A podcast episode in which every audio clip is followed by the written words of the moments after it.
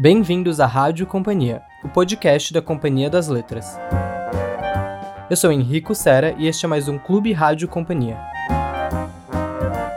Aqui, uma vez por mês, a gente escolhe uma obra para ler e debater com convidados. Neste episódio, que comemora os 10 anos do selo Paralela, conversamos sobre a grandiosa obra Os Sete Maridos de Evelyn Hugo, da Taylor Jenkins Reid.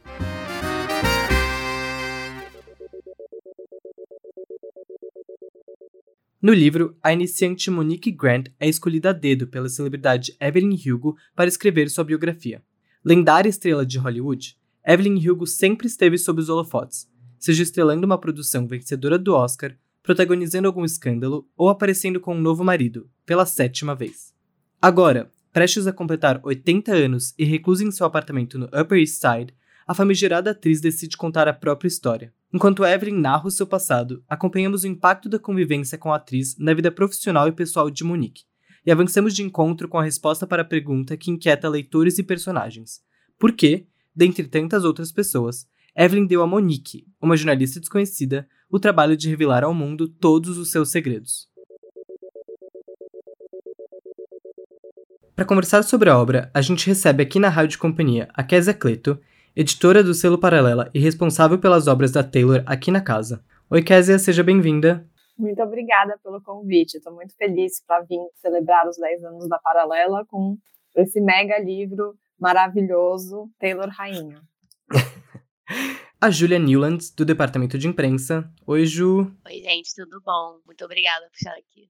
E por fim, a jornalista, escritora e roteirista Mariana Mortani. Ela foi organizadora da primeira feira literária da Zona Norte do Rio de Janeiro, em 2014, e fez parte da organização do Flicadê, o primeiro festival online de literatura LGBTQIAP+, no Brasil, em 2021. Atualmente, ela possui um canal no YouTube no qual fala sobre cinema e literatura, com foco em protagonismo sáfico, e é mediadora do Clube Sáfico, um clube de leitura exclusivo para livros protagonizados ou escritos por mulheres que amam mulheres. Oi Mariana, seja bem-vinda, muito obrigado por topar esse convite de participar aqui do podcast. Oi, Henrique, eu tô muito feliz. Júlia, Kézia, muito bom estar aqui dividindo esse espaço com vocês. Evelyn é uma das queridinhas aí do clube, do canal também, então estou muito animada para o nosso papo. Bom, então vamos lá. É, eu queria começar perguntando para Kézia. Na verdade, eu queria que ela contasse um pouco sobre a história do selo Paralela, que está completando aí 10 anos, e onde que a obra da Taylor se situa é, nesses 10 anos de história. Bom, a Paralela começou, foi inaugurada há 10 anos, em 2012. A ideia de ter um selo diferente, novo, foi para alcançar públicos mais diversos e lançar livros mais acessíveis eventualmente. Foi uma jornada, esses 10 anos, de da gente descobrir qual que era esse lugar, o que, que fazia sentido, né? Até então, a companhia não tinha tantos selos e, e desde então a gente tem muitos outros selos, é, por exemplo, a seguinte, que fala com o público YA jovem. Temos também Fontanar, Companhia de Mesa, que fala com um público de livros de gastronomia. E a, a Paralela era um selo para lançar livros mais comerciais, mais acessíveis, que por si só é um pouco de um desafio, né? Você falar, ah, os livros mais comerciais, os livros que mais vendem, eles não são tão uniformes assim, né? Não, não é uma coisa que você. Senão todo mundo só comprava livro best-seller, né? As editoras, para lançar. É, então a gente foi descobrindo, entendendo qual que é esse perfil, o que significa, né? O que diferencia, e acho que um elemento bem grande que a gente foi notando, é, especialmente na área de ficção, é uma noção um pouco de, de livros page-turners, viciantes. Então a gente foi experimentando, né? A, a a gente lançou a Taylor em 2019, então foram aí sete anos de experimentos, de lançar vários gêneros diferentes, mas é, acho que a Taylor marca muito o momento em que a gente estava encontrando uma identidade que é uma identidade dentro do grupo Companhia das Letras que tem a ver com qualidade, com literatura, mas com esse perfil mais pop, mais focado realmente na trama e nos personagens, que é uma leitura muito fácil de você se apegar, né? Às vezes a, a literatura mais é, canônica, é bem focada na linguagem, e às vezes pode até ser difícil, ser um desafio, e isso é um dos elementos que atraem as pessoas, mas tem também o valor de você ter aí uma trama muito bem pensada, personagens que são tão bem desenvolvidos que você acha que eles são pessoas, poderiam ser pessoas reais, é, e a Evelyn é um ótimo exemplo disso, né? A Taylor, a gente então está trabalhando com ela desde 2019, a gente lançou é, Os Sete Maridos e Daisy Jones and the Six no mesmo ano, e a gente vem lançando então alguns livros que ela tinha publicado anteriormente e os mais recentes lançamentos. Então, é, a, a Taylor veio aí para cimentar esse caminho que a gente tem chamado de literatura pop dentro da Paralela, que é uma literatura muito bem desenvolvida, autor, assim, a Taylor, eu falo que ela é rainha porque ela é um exemplo muito bom de como isso pode ser feito com maestria, né? Então, a, o jeito que ela conta as histórias é diferente. No caso do, do, Sete Maridos, a gente vê vários pontos de vista, vê a, ali o tabloide comentando, vê algumas trocas de, de mensagem ali entre as pessoas, não mensagem, né? Porque não é mensagem, mas troca de cartas ali, coisas que são secretas e no personagem não, não tá necessariamente é, envolvido, mas é um, um olhar mais distanciado, é um jeito diferente da gente encarar os os personagens entender a trama, né? Então ela faz isso muito bem e é, é super literário nesse sentido, né? Na, na, qualidade do que ela desenvolve. Acho que por enquanto é isso que eu vou, comentar desse, desse momento da Taylor e não, não quero dar mais pontos que a gente vai discutir aqui no clube, mas é assim que ela se encaixa. Boa, obrigado. E você falou um pouquinho sobre esse caminho da literatura pop e, e, e é, encontrar essas obras que são que tem muita qualidade de são page turners, né? E aí eu queria saber é, da Mari e da Julie, de você também, dizer, como, como que foi essa relação como leitores, como é, receber essa obra da, da, Taylor, como que foi para vocês, se vocês leram rápido, quais foram as primeiras impressões que vocês tiveram desse livro? Eu conheci, né, quando saiu, em 2019, pela, pela tag. Eu tinha, sei lá, um grupo de 10 amigos meus e nove deles eram completamente apaixonados pelo livro. E eu fiquei um pouco chocada, porque todos eles eram muito diferentes. Mas todos eles estavam encantados com esse livro. E quando eu comecei a pesquisar sobre, principalmente depois que eu tinha entrado na companhia, eu entendi o porquê que era tão chocante e tão é, diverso a quantidade de fãs que ela tinha. Porque ele batia em pontos muito diferentes ao mesmo tempo. Era sobre glamour, é sobre preconceito, é sobre relacionamento secreto, era tanta coisa dentro de um espaço tão pequeno, de, sei lá, 400 páginas, que você não ficava esperando tudo isso acontecer. E ainda tinha um segredo que a gente sabia que a gente só ia descobrir no final, e ao mesmo tempo elas ficavam dando algumas pescadas pra gente. E aí eu fiquei assim, nossa, eu vou dar uma olhada. E ao mesmo tempo eu não consegui ler rápido, porque eu fiquei pensando, eu vou ter que passar por sete maridos. é muita coisa, é muito marido. Mas quando eu li o livro, parei para prestar atenção na história dela. Eu falei, não, não é sobre Sete Mulheres, é sobre ela, é sobre a vida dela, é sobre o que que é tudo que ela passou para ser quem ela é. E assim, foi magnífico. Reizinho. Eu tava aqui rindo, tava de microfone fechado, mas tava aqui rindo essa questão do, dos maridos, Júlia, porque eu lembro que o livro, assim, eu não lembro, na verdade, se assim que ele foi lançado já veio um hype muito grande, mas eu lembro que tinha muita gente falando sobre, e a galera no início mantinha mesmo o segredo de que existia um relacionamento sáfico, né? Então eu via todo mundo falando que se emocionou e etc. E aí eu ficava assim, gente, mas sete maridos? Hétero demais para mim. Não vou ler agora. então eu demorei a beça para ver, para entender, na verdade, que era sáfico. Eu descobri durante a maratona Fevereiro Sáfico, que a gente promoveu lá no meu canal. E aí jogaram, ah, vocês têm que ler Evelyn Hugo, não sei o quê. Aí eu tô assim, gente, mas são sete maridos. Ela é bi? e aí o pessoal, ah, você precisa ler para descobrir. E aí, quando eu li, eu fiz blog, tô chorando horrores. E Júlia falou assim perfeitamente: são muitas coisas que a Taylor proporciona para a gente durante a leitura, né? A gente acha e é muito curioso também essa questão de que, assim para como para as pessoas né, da época de Evan, a gente fala como se ela fosse real, a vida dela estava sempre nos holofotes, mas as pessoas não sabiam, na verdade, um terço do que ela era.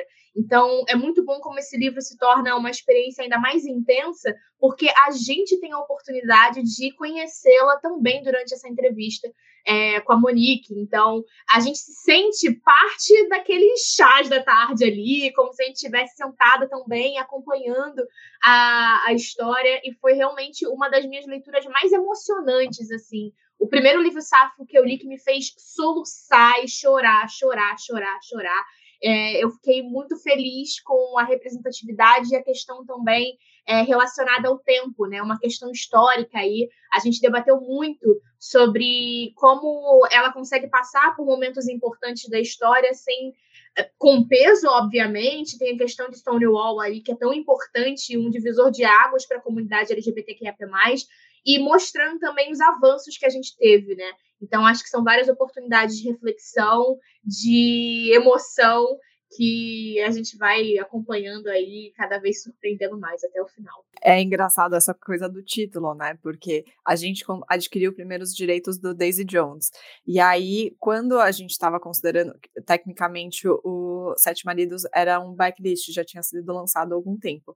Quando a gente estava olhando a lista dos títulos, eu falava assim, gente, eu tinha um pouco dessa reação que vocês estavam falando, assim, tipo, Sete Maridos, ai, parece uma coisa meio caída, assim, meio, ai, uma diva muito. Quem casa seis, sete vezes? Como que a gente vai simpatizar com essa personagem, né? E grata surpresa. Mas eu acho que é, é muito legal isso que surpresa se manteve e que é, é um título. Depois, quando a gente estava pensando na tradução, era meio. No primeiro momento era, não, vai na tradução, a gente vai então ter que trocar, né? Só que não, é o título que mais faz sentido, mais tem a ver com essa proposta de é, vamos falar sobre isso, mas na verdade a gente está falando sobre outras coisas que eu acho que é um dos. É, eu acho que é a verdadeira é, marca da Taylor nesses últimos livros, em que ela começa a história você fala, ah, tá bom, aqui vai ser uma trama sobre X, sobre glamour hollywoodiano, sobre uma estrela que fez de tudo para chegar ao topo. E, na verdade, fala de muito mais, fala sobre esses momentos históricos, mas também fazendo a gente refletir sobre o momento atual em que a gente vive. É, e a Taylor fala muito também sobre é, as questões é, da vivência das mulheres, né, nessas situações, ela consegue desenhar muito bem e, e, acho legal também que vocês comentaram o elemento de que não é um livro de um milhão de páginas, então num, num espaço curto ela consegue mostrar de, e às vezes não precisa nem falar, olha aqui estava rolando machismo, olha aqui estava tendo essa situação, aqui está tendo esse preconceito. Ela mostra de um jeito em que você já fica com raiva pelas personagens, falando, gente, olha que absurdo, e ao mesmo tempo entende que isso foi é, coisas que muitas mulheres passaram, né? E eu também me emocionei muito. Eu acho que eu, a minha impressão é que eu li muito rápido chorando, sei lá, metade do livro, assim, porque de felicidade, de momentos que você estava torcendo muito para elas ficarem juntas, a cena do é, dente quebrado é aquele momento meio chorando, rindo, e aí depois, mais para frente, não sei se a gente vai revelar aí o que acontece é, mais para frente na vida da Evelyn, mas é, muitos momentos muito de uma proximidade muito bonita dela com outros personagens. Queria aproveitar para jogar aí uma pergunta, se o Henrique tiver outra, você complementa depois, mas era sobre qual a reação de vocês em termos de é, sentir que ela era uma personagem real, porque eu lembro que eu ficava me segurando para não googlar os vestidos. Era, toda vez que eu falava, nossa, quero googlar esse vestido, eu tinha que lembrar que ela não é uma personagem real. E eu acho que isso também é, é uma marca registrada da Taylor, né? No Daisy Jones a gente quer ouvir as músicas, Malibu a gente quer ver as, as revistas e, e, e tudo, as fotos que, que são citadas, mas eu queria saber se vocês também tiveram essa experiência. Olha, eu não, eu não tive muito essa. Eu vi que foi uma coisa que muitas pessoas tiveram, eu li algumas pessoas falando sobre isso. Hum, eu não tive muito essa experiência, mas o que eu tive, eu gosto muito da parte da Monique, então eu gosto muito de acompanhar a parte da Monique. Acho que tem pessoas que curtem menos essa parte. É, e apesar de gostar muito da Monique, eu tinha momentos em que eu esquecia que a Monique que tava tocando a história. Eu, eu completamente esquecia, assim. Eu não, quando, chegava, quando acabava a parte que a Evelyn tava narrando uma, uma, um momento da vida dela, eu ficava, ai meu Deus, tem a Monique aí por trás, gente, socorro. É, então, acho que eu tinha esse esquecimento e essa, esse completo envolvimento na história da Evelyn, porque também é, a, a, história é tão completa e tão cheia de detalhes que é quase como se eu estivesse lendo uma, uma autobiografia ali. É, mas não, né? Aí depois eu lembrava que era uma entrevista. Eu tive essa sensação também. eu tinha, na verdade, as duas, né? Em relação a Monique em relação a Evelyn ser real. É, eu lembro que logo no início eu fiquei assim, tá, mas e aí? Começa logo, eu quero saber da Evelyn, quero saber da Evelyn. E depois eu tinha momentos que quando. Era, na verdade, um choque, né? Era bom ver como a, a narrativa precisava daqueles momentos da Monique.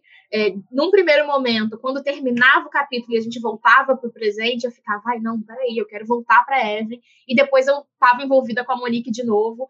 E eu ficava, não eu não tive uma sensação de altos e baixos, mas eu tinha esses choques de realidade. Acho que era um momento até para leitura que que a Taylor pro, proporciona para gente. A gente, ah, bebe uma água, vai, lembra que você não precisa parar e ler tudo de uma vez só. Eram os momentos de mais alívio ali. E eu acho que Evelyn cativa muito por conta dos defeitos dela, né? Muito mais até do que as qualidades. A gente fala, acho que ela se torna mais real justamente por isso, porque ela não é só uma mocinha, a gente fala, né, perfeita, rainha, não sei o quê, mas é por conta da sinceridade. É, acho que tem um olhar dela para a própria vida que ela fala, né? Ah, eu não eu não fui uma pessoa boa, também não quer dizer que ela é uma pessoa ruim. Ela pode ter sido oportunista, ela fez o que ela precisava para seguir em frente. Ela traz uma realidade muito dura ali, né, para uma mulher daquela época e como ela precisou usar do seu corpo também para poder fazer as coisas acontecerem na sua vida, né? De uma forma fria, às vezes, calculista mesmo. E acho que a gente tem a oportunidade de aprender muito com ela a cada página e muito também respeito a esse olhar dela sobre a sua vida. Então, como ela quer realmente tirar todas as máscaras e falar assim, então, não, Monique, você vai colocar o que eu era. Agora todo mundo vai descobrir o que eu era mesmo, tudo que eu já fiz. Então, acho que é essa sinceridade, é esse lado mais duro dela, mais frio também, que acaba cativando por conta do peso da sua vida, né? Eu acho muito bom esse comentário é, sobre a imperfeição dela. Tinha até anotado aqui que era um grande marco que eu quero trazer, porque eu também concordo que faz ela ser uma personagem, uma pessoa quase real, né? E eu acho que quando você comentou desse respiro da Monique, eu sinto que era tinha a ver também com momentos em que você ficava com muita raiva da, da Evelyn, falava, ai meu Deus, que pessoa horrível, e aí tinha um pouquinho da Monique, assim, pelo menos no começo, em que você é, ficava equilibrando. Assim mesmo. E acho que isso tinha um efeito muito bom, assim, essa alternância. Quando eu tava lendo, o primeiro término dela com a, com a, com a, com a Célia, eu parei e fiquei olhando pensando assim, nossa, ela não vai fazer nada. Ela não vai fazer nada. Como assim? E aí passa pra Monique e a Monique fala, mas você não fez nada. E eu me senti muito representada e ao mesmo tempo pensei, nossa, eu tô sentindo como se as pessoas fossem pessoas reais. Mas elas não são, é um livro. E, e ao mesmo tempo eu pensei, não, mas tem pessoas que faz, passaram por essas coisas. Não exatamente assim, porque obviamente não é a nossa vida, mas naquela época, dessa, nessa situação, muitos casais devem ter passado por isso. Muitos, muitos conflitos devem ter acontecido dessa maneira. E a maneira como a Taylor faz eles serem tão reais, você fica nessa dúvida do isso aqui é realmente ficção? Isso aqui não tem nem um pouquinho de realidade? Porque não tem como. Uma, as brigas, as, as, discussões, os problemas que a Evelyn sempre criava, porque ela queria sempre estar no topo, você entende ela. Ela, ela não tá certa, mas ela também não tá errada. Todos os momentos onde eu estava com raiva dela, eu falava, mas se eu tivesse no lugar dela, eu faria diferente? Eu não sei. E eu ficava, até o final do livro, essas sempre foram as minhas questões. Se eu tivesse nesse lugar, se eu tivesse nessa situação, o que, que eu faria? Dessa, dessa, desse sentimento de, de falar, de querer falar pra Evelyn, mas pera, você não fez nada. E eu tinha um sentimento de querer fazer pergunta ou de querer aconselhar, assim, sabe? É, então, é, no, quando ela tá narrando, acho que o segundo término com a Cília, ela fala do filme que ela fez com o Max, que o Max tava dirigindo, produzindo, é, em que ela é, teria uma cena de sexo e ela, ela pergunta pra Cília se tudo bem gravar depois que já foi gravado. E aí eu queria parar e falar, mas peraí, por que você não falou antes, calma? Tipo, o que aconteceu? Me explica. Então eu queria constantemente interromper a entrevista. Mas uma coisa que eu acho legal da Monique é que é isso, a Evelyn, ela não é uma personagem.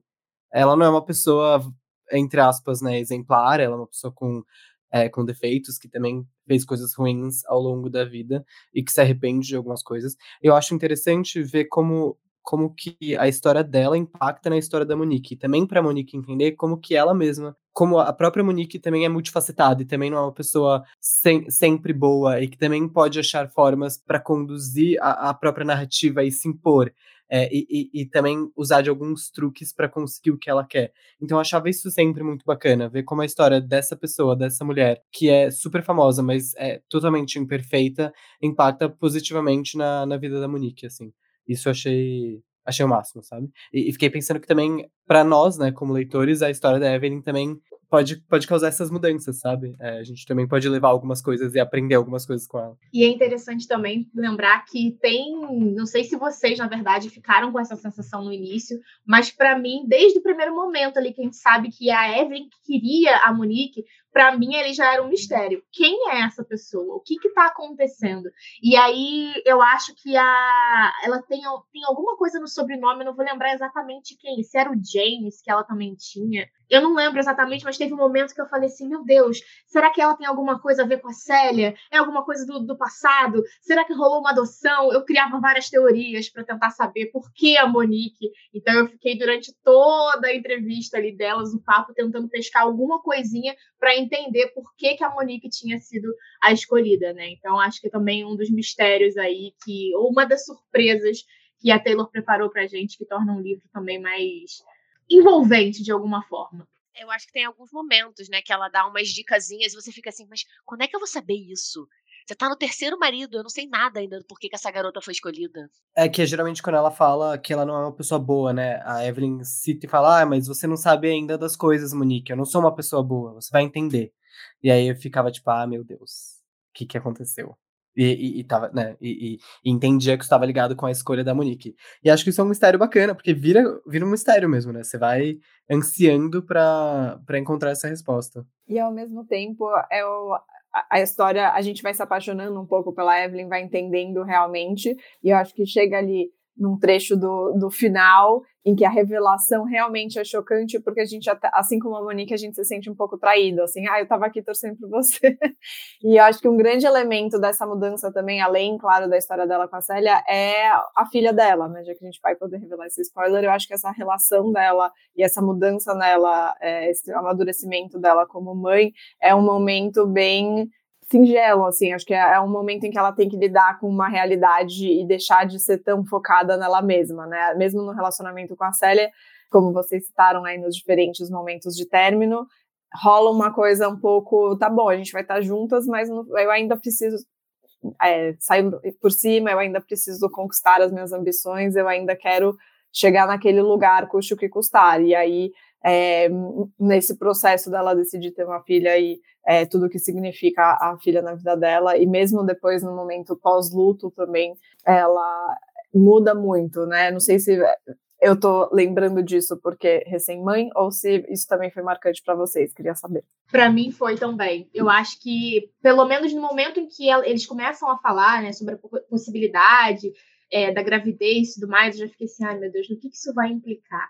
Porque também como mulher sáfica, né, é uma questão pra gente é, quem quer, quem não quer, quem quer ter filho, como que vai ser. E naquela época, né, para elas, essa questão vem ainda com mais peso. E a Cília tendo que passar ali por tantas coisas já, essas questões do filme e a exposição e como a Evelyn lida com o corpo e com os maridos e a questão do preconceito sem que elas soubessem ali de termos também para se encaixar, para se sentir representadas. Então, para mim também foi um peso em relação a isso e eu fiquei muito apreensiva para entender o que, que isso ia influenciar na carreira da Evelyn, porque apesar dela aparecer em muitos momentos à frente, né, do seu tempo em relação à sua confiança no trabalho e ela querer realmente ter um, um diferencial na carreira sem precisar dos homens e etc. Acho que querendo ou não, a maternidade viria com um peso e eu não entendi ainda, logo no início da história,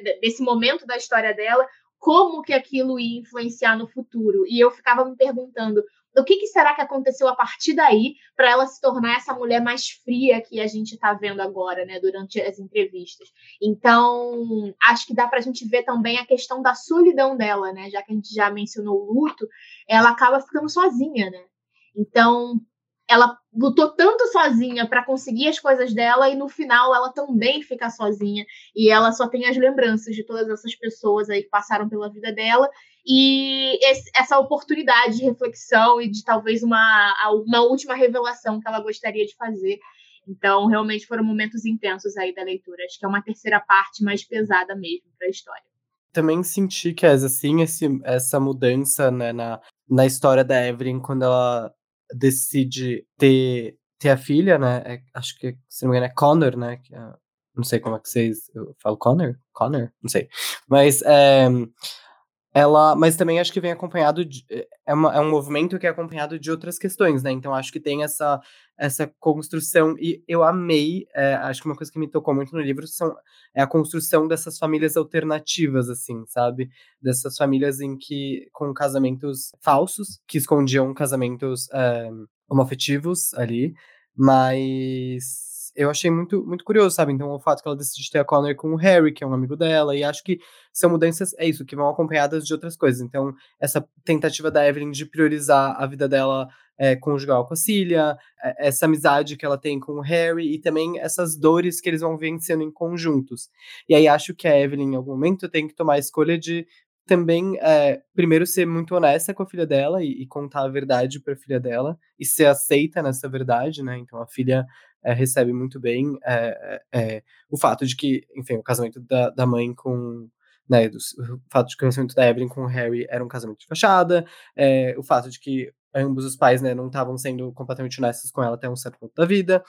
E, e acho que em algum momento ela tem que proteger a, a, a Connor de Hollywood, né? É, e, e, priorizar na vida essa, essas coisas que ela não tinha priorizado. E quando eu digo não tinha priorizado, não é de uma forma ruim, assim, né? Mas só que ela tinha, durante toda a vida, priorizado algumas coisas e agora ela quer priorizar outras. Ela quer priorizar a Cilia, quer priorizar a Connor, e acho que tem esse movimento que não é só da maternidade, mas também sobre, sobre esse afeto, assim, né? Sobre os afetos em si na vida. E, e, e vai levando para um, um fim, para um final de um livro que é isso. A gente acompanha a Evelyn num momento muito amargo, mas antes a gente consegue ver um momento muito bonito ali, né? Com outra faceta da Evelyn, com que causa, acho que esse final tão triste, né? Porque a Evelyn não tem um momento de paz, parece, assim, né? Ela não tem. É, mesmo quando ela encontra uma relativa paz, ela dura muito pouco, assim. Eu admito que a cena do piquenique, eu parei de ler e falei, eu vou terminar amanhã. Porque eu não queria acabar com aquele momento. Aquelas, era um momento tão feliz, tão tão raro de ver aquelas quatro pessoas, aquele neném, numa relação tão boa, tão bonita. E, a, e ela sempre dando aquela dica de: olha só, vai, vai dar ruim. Se prepara que vai dar ruim. Eu falei: tá, então vou me preparar, eu vou guardar esse momento para mim. Porque eu só conseguia pensar a mesma coisa que eu pensei ao longo do livro. É, isso aconteceu com muitas pessoas. Essa situação já aconteceu com muitas outras famílias. E a gente que é LGBT, a gente sabe que é, nessa época, principalmente, eles não tinham esses momentos de paz. Então, você ter esse pequeno cristalzinho de felicidade, você quer guardar.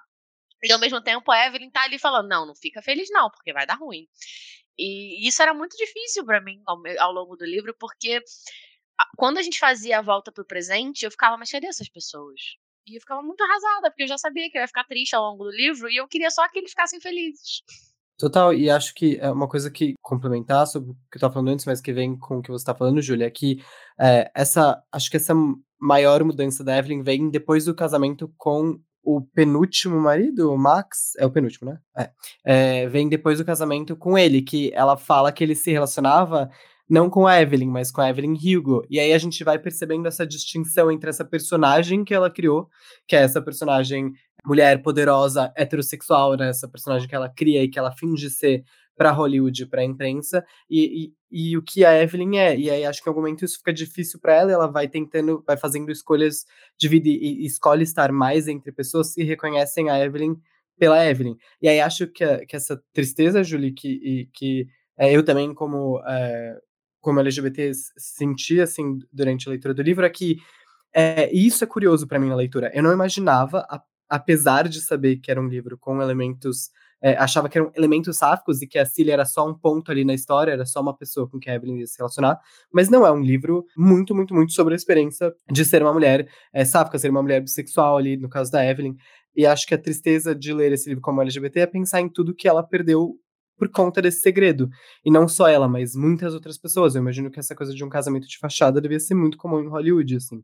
E é muito triste, né? É muito triste, sei lá, pensar, por exemplo, no Harry, e que talvez, se o Harry pudesse ter se expressado é, e, e, ter sido um homem gay é, e vivido esses relacionamentos às claras, talvez o fim dele não teria sido tão trágico, né? A gente não pode esquecer que o Harry morre porque ele tava bêbado dirigindo e, e, e triste, assim, né? Então, era, é, é muito. É um livro que ele não faz um. Ele não te dá um ele não é leviano, né? Ele não, ele não te abraça no final e fala, viu como ficou tudo bem? Porque não fica tudo bem, né? Essas histórias, reais ou não, é, elas não, não acabam bem, porque não tem como acabar bem, né? Então, por exemplo, é, no final do livro a gente tem ali a, o, a Evelyn citando que vários amigos do Harry estavam morrendo é, de AIDS, né? E, e, pensar ali que, enfim, que essas histórias, apesar de individuais e ficcionais ali no livro, elas tem um respaldo muito coletivo, muito realista, assim. E é importante ressaltar também que a gente tem, infelizmente, né, assim, agora a gente vê uma grande mudança positiva acontecendo, mas a gente vem de uma geração com muitas histórias em que é, o personagem LGBT estava ali como um elemento para morrer, para reforçar que ia morrer, para reforçar que era algo negativo. E aqui as mortes e o peso da história vem de algo real, né? Não é de um, sei lá, um oportunismo só para reforçar algo negativo. Não, a história como um todo e todos esses personagens estão ali para lembrar realmente que a gente vende uma história difícil, tem esses momentos ali quando eles mencionam Stonewall, que é basicamente em duas páginas. Parece que é muito rápido, ao mesmo tempo vem com essa questão da a construção da tensão, da emoção, porque eles não puderam estar lá porque eles não poderiam estar à frente daquilo, porque eles precisam apoiar de uma forma é, super sigilosa ali, de alguma forma, porque eles não podem se expor. E não se expondo, fica aquela sensação: eu não estou lutando pela gente? O que, que eu estou fazendo para por que, que eu estou aqui no meu lugar de privilégio, de alguma forma, enquanto outras pessoas estão lutando pela minha felicidade? Que, o que, que isso diz sobre mim, né? E eu acho que, infelizmente, a gente ainda tem isso até hoje. Apesar de muitas mudanças né, estarem acontecendo, a gente ainda tem muita gente que não pode se expor por conta de família, enfim, jovens também, que ficam nessa situação de caraca. Tem gente aí falando sobre isso, ainda bem abrindo portas, mas o que, que a gente fez para chegar até aqui? Então, acho que são muitos momentos que a história até e nem parece que a Taylor queria que a gente se emocionasse. Ela parece colocar algumas coisas de forma despretensiosa, só para mencionar, só para dizer que faz parte da história e a gente acaba se emocionando. Eu, em vários momentos, fiquei refletindo várias coisas sobre a vida, assim, batia em mim de uma forma que eu ficava, gente, tá mexendo demais comigo. Eu acho que esse diálogo nem era para ser assim, nem era para bater tanto e eu precisava fazer umas pausas. Mas sabe uma coisa? É, eu acho que esse momento é, em que ela fala de Stonewall, e eu gosto muito disso do livro, eu acho que o livro ele traz muitas, muitas, muitas questões, então, é, sobre orientação sexual, gênero, é, questões sociais, ele fala até sobre questões mais íntimas ali de um relacionamento, então, é, traição, por exemplo, mas também fala de outros temas mais macro, como aborto, assim, eu, e às vezes eu ficava com medo no livro porque eu achei que ele é muito redondinho, tipo, ele é muito. Todas as questões que ela fala, é, eu ficava com medo de, meu Deus, será que, que vai dar ruim? Será que eu não vou gostar de alguma coisa que ela vai falar? Será que, vai, que a Taylor vai usar algum, algum exemplo ou falar alguma coisa e eu não vou concordar? Mas não, todos os. É, tudo que ela fala de questões sociais ali é, ficaram muito legais, eu achei, no livro, sabe? E, e de uma forma muito bem colocada, assim. Eu concordo muito e acho que ela tem uma, um pacto muito forte com a realidade, digamos assim, em trazer a vida para dentro dessas, desses pontos e não ser só ali um debate. Acho que a gente às vezes vê isso na ficção em que, ah, então dois personagens vão discutir o aborto, então dois personagens vão discutir é, alguma é, uma traição. E aí vira uma troca de argumentos, é, e, e daí, às vezes até eu tinha momentos onde no começo a gente ficava talvez, ah, o livro agora vai ser sobre isso. É, esse é o plot twist. O livro é sobre. Achei que era sobre sete maridos, mas o livro é, sei lá, sobre abuso doméstico, como é o caso no, no primeiro marido. E, e, a Taylor sempre está muito focada, eu, eu, sinto, em trazer a realidade com as nuances, com é, o bem e o mal da coisa, o, o é, complexo e o simples. Então, ela não, não chega a ser maniqueísta, né? De falar, ah, não, é, é, isso, é desse jeito, e quem não concorda comigo tá errado, ou então nessa situação é, tudo se amarra e se resolve, e aí fica tudo bonitinho. E acho que isso é o que também faz as pessoas ficarem muito apegadas, né? Então o Henrique tinha comentado um pouco sobre, na vida real, essas histórias não terminarem felizes necessariamente, né? Então, por que que no, no livro vai ter um final de novela que tudo se amarra e todo mundo fica junto e aí acaba na cena do piquenique e a gente pode ir felizes para sempre para casa. É, isso eu acho que seria um jeito de é, deixar a realidade das pessoas um pouco de fora e, e, acho que ela faz isso de uma maneira muito legal de na verdade trazer isso para dentro da ficção é, de forma que a gente fica muito impactado, muito emocionado porque a gente consegue imaginar a situação real, né? Mesmo as situações que são difíceis e são complexas e que a gente desgosta dela ou acha que ela toma uma atitude errada, a gente ainda consegue entender, como a Júlia tinha falado, se eu tivesse na mesma posição, talvez eu tivesse uma atitude parecida, né? E acho que isso é um, é um trunfo muito grande, né, para uma autora. É, eu acho que nessas, é, por exemplo, essa vocês falaram muito da cena em que ela cita Stonewall, né, e que a, os, os quatro ali como casais, eles decidem não ir para as manifestações e doar dinheiro, porque eles achavam que a presença deles ali ia tirar o foco. Mas foi uma coisa, acho que foi a parte que eu tive que mais trabalhar empatia e, e não sei, acho que foi a parte que mais me tocou e eu tive que é, conversar mesmo assim comigo mesmo, porque eu ficava um pouco, eu fiquei um pouco puto ali com eles e, e, e pensar, bom, mas é, a galera que tava lá tava eram pessoas com muito menos recursos e, e, e claro que muito menos é, com muito menos destaque na imprensa, por exemplo, mas que porra, tava ali, tava, tava em Stonewall, tava sofrendo riscos que eles decidiram não sofrer, assim, né? É, e eu fiquei puto, eu, eu, fiquei puto com eles, eu achava que não, que, que, que se tinha algum momento, aquele era o momento, e que não acho que eles, na minha opinião, não iam tirar foco da revolução em si, né? Também é, é, é eles também se deram um destaque que foi desproporcional. Eles não queriam, na verdade, era atrapalhar as próprias vidas. É, e aí eles tomaram uma decisão que é uma decisão que a, que a Evelyn tem que tomar o tempo inteiro de priorizar a própria vida e, e, e, a, e ambição profissional, né?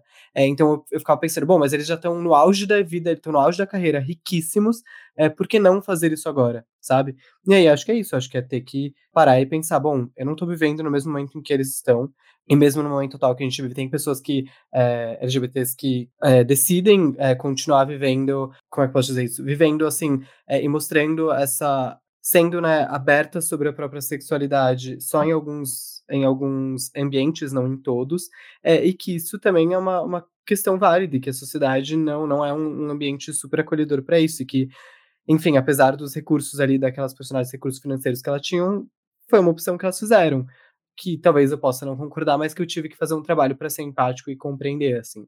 É, acho que como sendo um, um, homem gay tendo essa leitura, acho que foi a parte mais difícil para mim de, de fazer as pazes ali, sabe? E eu acho que também é muito esse exercício, né? De você lembrar. Acho que tiveram vários momentos que a gente tem a sensação de julgar e ficar ali, caraca, não acredito, e depois, não, peraí, deixa eu lembrar a época desse livro, deixa eu lembrar aqui quais eram as possibilidades dessa época, né? E acho que também por isso que acaba surpreendendo essa questão, assim, da hipersexualização precoce, os relacionamentos abusivos, a questão da sexualidade, mas a Evelyn sempre rompendo as expectativas, né? E a questão do aborto também, principalmente. Quando isso veio a ser tratado, pensei na hora, bom, a gente vai voltar para o presente e vai vir aquele discurso da mulher que realmente ela se arrependeu e ela fala, eu não me arrependo. Então, a gente vê isso, isso acontecendo de uma forma que a, a Taylor vem para falar, olha, ela sonhou em ser mãe, ela queria ser mãe, mas ela realizou aquilo dali porque naquele momento era o que era necessário e ela entendeu que era necessário para ela. Então, durante toda a história, a gente vê a Evelyn também reconhecendo erros, como é, é, essa questão de Stonewall e de não se abrir, de não falar, ela querendo abrir tudo dessa nessa última oportunidade do livro, né? Mas a gente vendo também que ela entende que ela levanta é, essa questão de eu fiz o que eu achava certo na época, essa é a minha vida, essas são as minhas escolhas, é, eu não me arrependo e é o que me trouxe aqui. Ponto. É muito essa mensagem de você fazer as escolhas hoje pensando, caraca, é isso o que eu quero fazer, eu preciso ser fiel a mim mesma e essa questão da ambição muito forte nela, né? Então, de novo, a, a questão da representação feminina, mas de uma personagem que não é perfeita, né? Eu acho esse ponto da ambição muito bom para é, a gente levantar, porque eu acho que move muito a Evelyn e ela internamente usa como justificativa um pouco. Eu acho que foi um, para mim, uma coisa que marcou foi um pouco entender o ponto de vista de alguém que tivesse essa ambição, porque para mim essa ideia de você, sei lá, querer ser famoso é, é, num, nunca entendi muito, nunca é, foi algo que pegou para mim. E a, é, no livro acho que é muito bem tratado é, como pode ter essa dualidade, né, da pessoa querer muito, não ser só uma coisa, ah, essa pessoa só quer atenção, é, entrar nesse lugar de é, uma, uma ambição de ser uma porta de saída de uma situação muito vulnerável, sem um futuro em que ela não enxergava, e aí, em determinado momento, se torna um pouco a identidade dela, né, sei lá, dá a sensação de que ela não, se ela não fosse a Evelyn Hugo pela personagem, fama, etc., as pessoas não gostariam dela e ela tem esse trabalho aí para fazer que a gente vê de desconstruir isso, especialmente a, a partir do momento que ela está nesse caminho para a solidão, até, né, que vocês mencionaram. Eu não sei se isso foi uma coisa que marcou vocês também, mas eu fiquei muito curiosa, assim, que eu saí do livro falando, ah, tá bom, eu consigo entender como uma pessoa real, sei lá, que eu conheço ou sou amiga, poderia estar numa situação de fama e ter essa dualidade, no, porque a gente sempre vê as notícias sobre os famosos, esse, tudo é sempre, mesmo agora com os shows de reality, assim, é sempre uma coisa um pouco, isso é a sua vida de verdade? Isso não pode ser sua vida de verdade, isso não faz sentido, eu não consigo compreender. E é um pouco uma atuação de si mesmo, né? E aí no livro eu achei que dá essa traz uma realidade para isso também, assim, da gente entender como é, é difícil também para as pessoas, como elas precisam lidar com essa as consequências negativas da, da ambição. É, e é uma das coisas que a gente pode também aprender, né? Como o Henrique tinha comentado, eu acho. Eu adorei que você falou dessa atuação de, de si mesma, né? Que é o que a Evelyn faz, e acho também que tem uma, uma coisa aí da, dessa, dessa forma da Evelyn de, de ter levado a própria vida, e a gente faz essa distinção, né, entre a Evelyn Hugo e a Evelyn Isso Herrera. E é uma coisa que é, talvez seja legal do livro é, é, mostrar que o que a Evelyn Hugo faz impacta diretamente na vida da Evelyn, que é, apesar da gente viver nessa, nessa distinção ali da, da, da, pessoa famosa da pessoa particular, uma coisa atravessa a outra, né? E impacta diretamente até o ponto em que a gente não consegue mais distinguir quem é quem ali, né? É, é a mesma pessoa, afinal. As decisões que a Evelyn toma, moralmente toma como, como Evelyn Hugo são decisões que a Evelyn vai ter que é, lidar de qualquer forma, na vida pessoal também. Acho que isso fica bem é, batido quando ela faz a cena de sexo, que é tipo, ah, eu, Evelyn Hugo, quero fazer isso. Mas a Evelyn vai sofrer consequências muito graves com isso, e que sofreu. Perdeu a mulher dela por 10 anos por causa disso. E, e no livro, para mim, quando acontece essa situação, que ela tá discutindo com a Monique, ela fala: é, é uma das coisas que eu me arrependo. E aí você fica meio chocado, porque ao longo do livro ela toda hora, não, eu fiz isso porque eu queria fazer, eu não me arrependo, eu fiz muita coisa, eu fiz, tive muitos erros, mas é um dos poucos momentos onde, eu, onde ela claramente fala que se arrepende. Porque as consequências da vida pessoal dela foram muito maiores do que ela esperava. Então, a ambição dela, às vezes, acabar com coisas que eram muito preciosas para ela, mostra, assim, é, claramente o processo. E que, e que foi uma escolha que ela fez e que ela entende que foi uma escolha. Para mim, foi um dos momentos mais intensos no livro. É, não sei se vocês querem ir para outro caminho da conversa, mas tem uma coisa que eu queria conversar que é sobre o relacionamento delas, assim. A gente fala muito das tristezas do livro, mas eu queria saber como é que vocês leram o relacionamento das duas, porque eu gostei muito, eu, eu ficava muito emocionado no, no relacionamento delas, eu queria que elas estivessem juntas, tipo, o tempo inteiro. E achei legal também é, não ser um relacionamento perfeito, né? Era um relacionamento que tinha suas questões e, e, e, suas desavenças e seus. É... Enfim, quero ouvir de vocês também. Para mim, eu já fui nessa expectativa, né? Acho que tem muita gente que acaba se surpreendendo mais com, com o relacionamento, porque vai, inicia a leitura sem saber. Eu já fui na expectativa, né? Então, quando apareceu a Cília, eu já fiquei, ah, meu Deus, peraí, e agora? Como é que vai começar isso daí? O que, que eu preciso identificar? Aqui também, já para começar essa análise do desenvolvimento sáfico, né? E é interessante que eu vi muitas pessoas falando, né, de é, como existia essa questão da bifobia ali no relacionamento, a questão da lesbofobia também em relação à Cília, e, de novo, vem nessa questão da época, né? É muito interessante ver como elas tentam, de alguma forma, respeitar seus sentimentos, mas às vezes não se respeitam e não que isso seja algo bom para o relacionamento, mas que faz parte da descoberta delas no mundo e numa, numa época que a gente não tinha termos que nos abraçassem, né? A própria Evelyn fala sobre a questão de ela hoje, né, falar que é bissexual para não apagar é, essa parte dela, para falar sobre isso, evidenciar isso. E é muito importante que, mesmo nas entrelinhas, o livro vem com essa mensagem de que é, você não precisa de cara entender o que você é, mas é, é importante você respeitar os seus sentimentos e estar tá aberto para conhecer os das outras pessoas também, né? Então, eu acho que acaba que, mesmo com esses altos e baixos na relação das duas, se torna um romance ainda mais intenso, porque as duas tiveram uma coragem de viver aquilo mesmo naquela época, né? Então, isso acaba impactando bastante.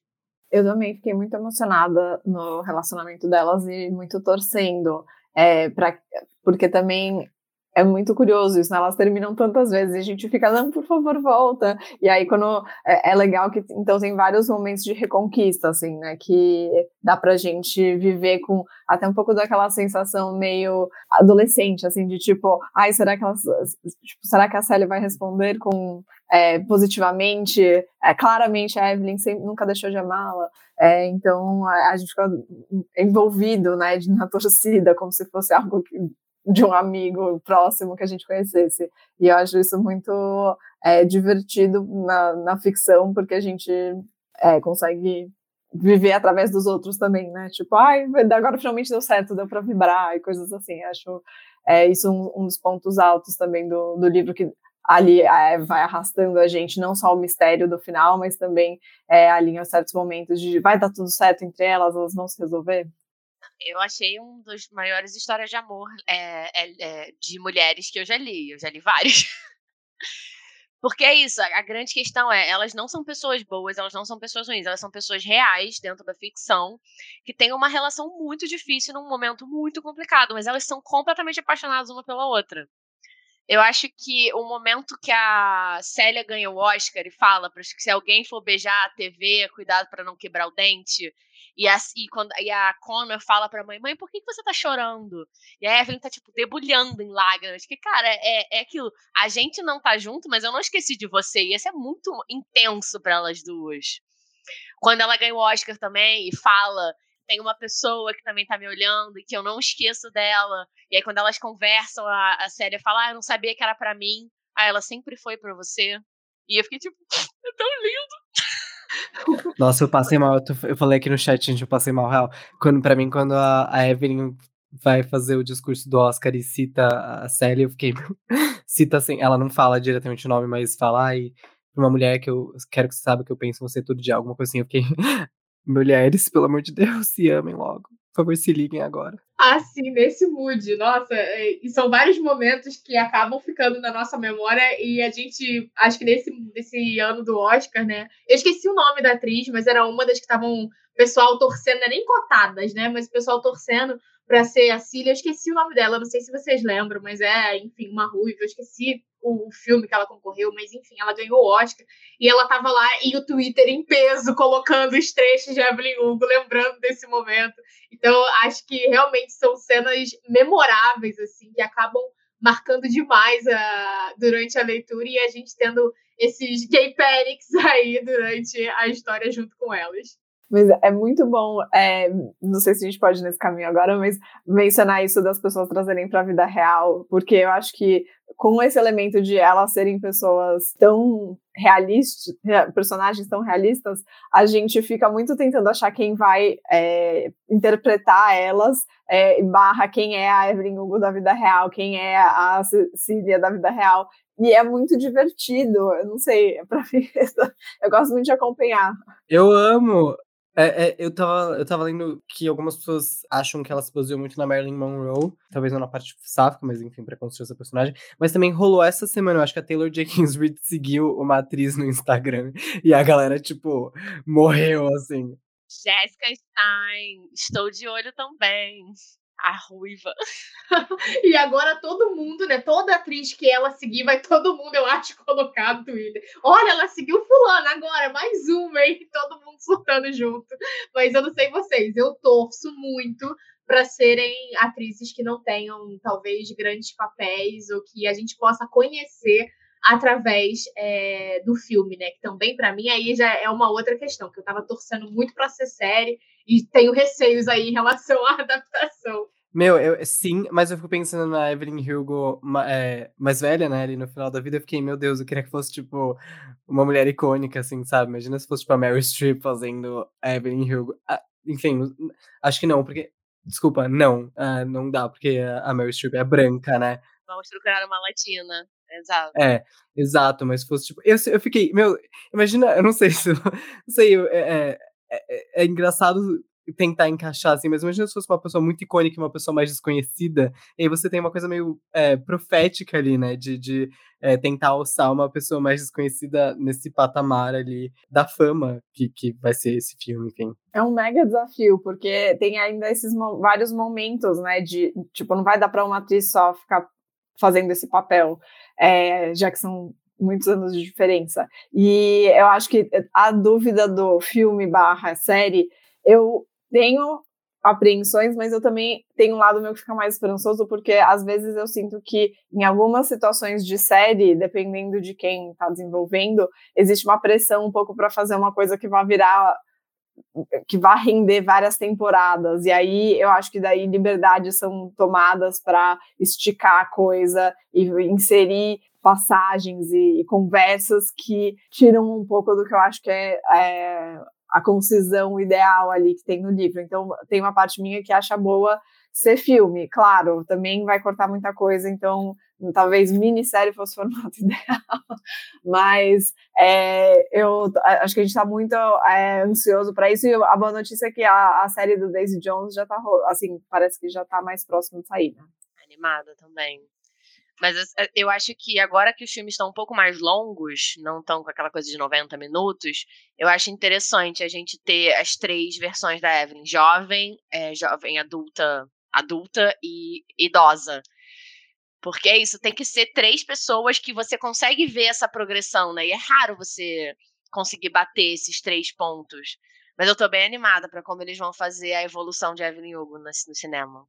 Bom, falando em cinema, alguém quer trazer algum outro tópico, a gente pode estender um pouco mais ou a gente pode já ir para as nossas indicações. Eu já estava pronta para indicar coisas. Então, já que a Kézia aí já está com as indicações na mão, quer começar? Sim, vamos lá. Eu indicaria um seriado que eu muitas pessoas indicaram e eu demorei para entrar nessa, mas Hacks, que é um seriado na HBO que tem um elemento ali, uma pessoa meio decadente na fama, é uma pessoa meio chega, no, é, novidade, tem personagens muito bons, assim, os personagens é, coadjuvantes são hilários, são assim, trazem vida, e acho que para quem gosta de Evelyn tem tudo a ver, assim, acho que faz uma transição boa, além de ser muito engraçado, assim, tem muitas falas que ali a fala por si só você dá, é, dá risada, e é, não posso deixar de indicar a pré-venda de Carrie Solto está de volta, o próximo livro da Taylor, que promete muito. E assim, eu vou, o que eu vou, as próximas frases que eu vou dizer, elas vão aumentar muito a expectativa e eu não estou preocupada com isso. Esse livro, para quem amou Evelyn Hugo, vai estar tá, assim, vai pegar você. Se você para quem ama Daisy também, mas assim, tem quem é fã de tudo da, da Taylor, aí com certeza você vai ficar feliz. Tem gente que fala, ah, eu gosto desse, mas eu gosto menos daquele. O Kerry Soto tem, tipo, os elementos mais destacáveis, eu diria, do. Assim, só não tem um romance sáfico, mas os elementos, assim, tudo que a gente falou aqui em termos de questões que ela aborda, como que ela apresenta as coisas, é, tem muito presente no Carrie Soto e é uma história também, muitos momentos de lágrimas, aborda ali relacionamentos complexos, é, mulheres e a fama, é, mulheres e como a mídia trata elas, envelhecer, é muito bom. Então, vem aí, coisa boa. Em, a gente lança em setembro. Basicamente, esse, o e-book vai ser simultâneo com a, o lançamento nos Estados Unidos e já está na pré-venda com brindes. Eu fiquei muito feliz porque vocês me enviaram, né, antes do lançamento. Eu tô lendo agora e Kelly, você tava falando, eu tava aqui, sim, sim, sim, é isso mesmo. Então, só para reforçar aí que vale a pena.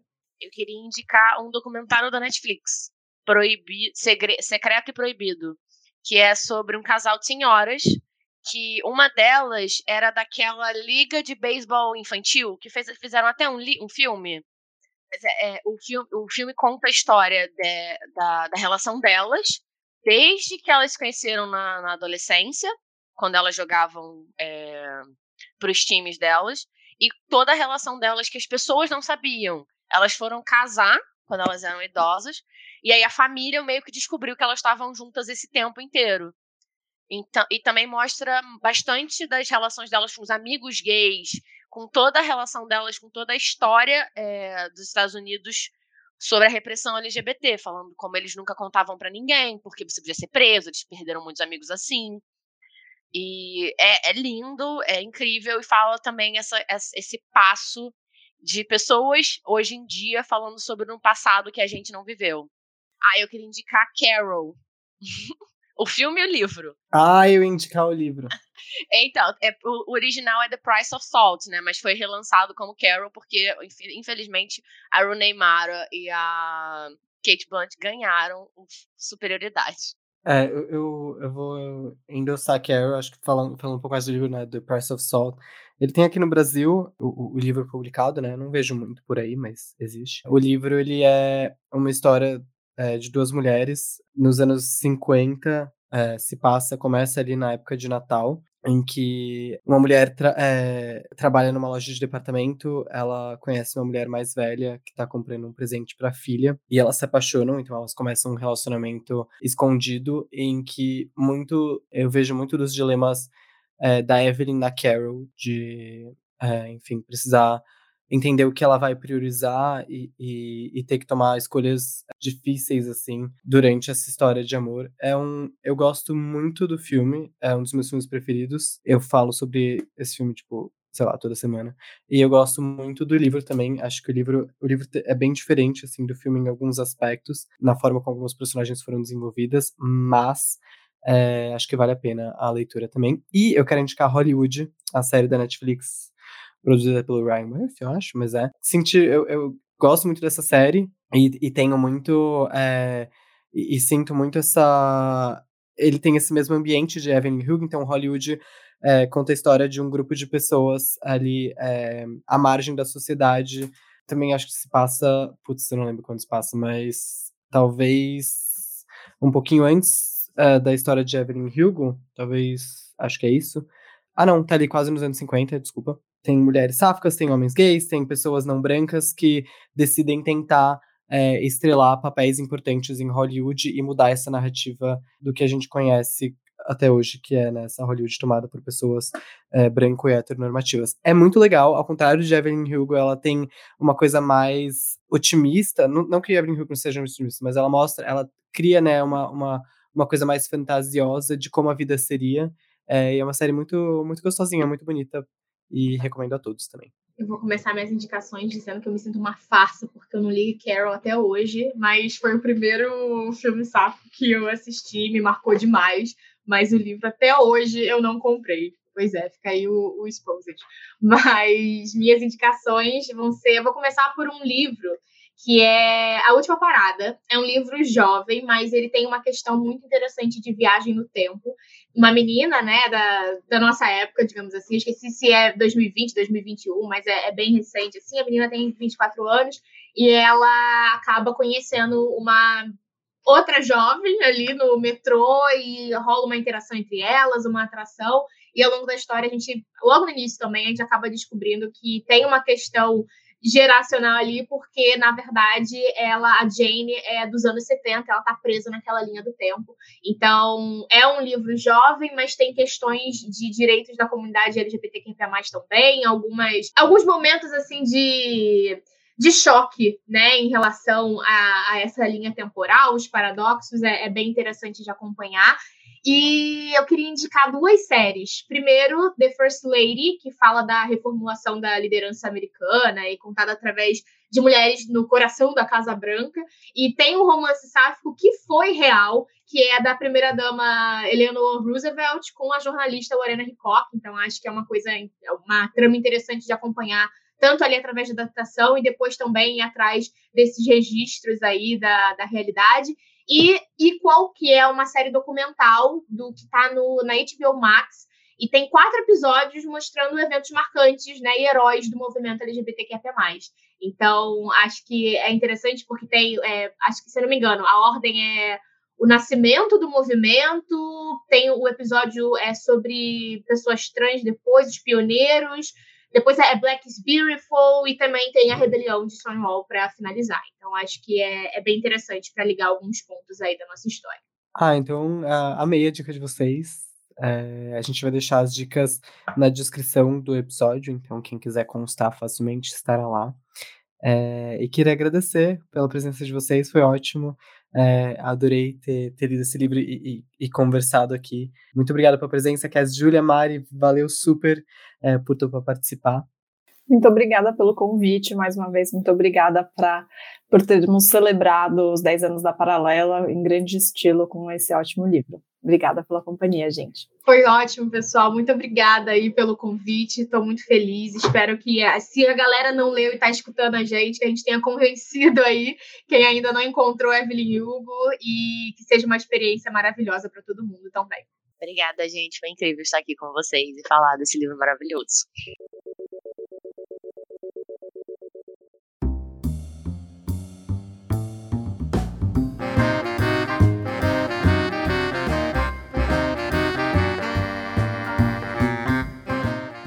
E chega ao fim mais um Clube Rádio Companhia. Mas a gente se encontra em agosto para falar sobre o carro do êxito, do Oswaldo de Camargo.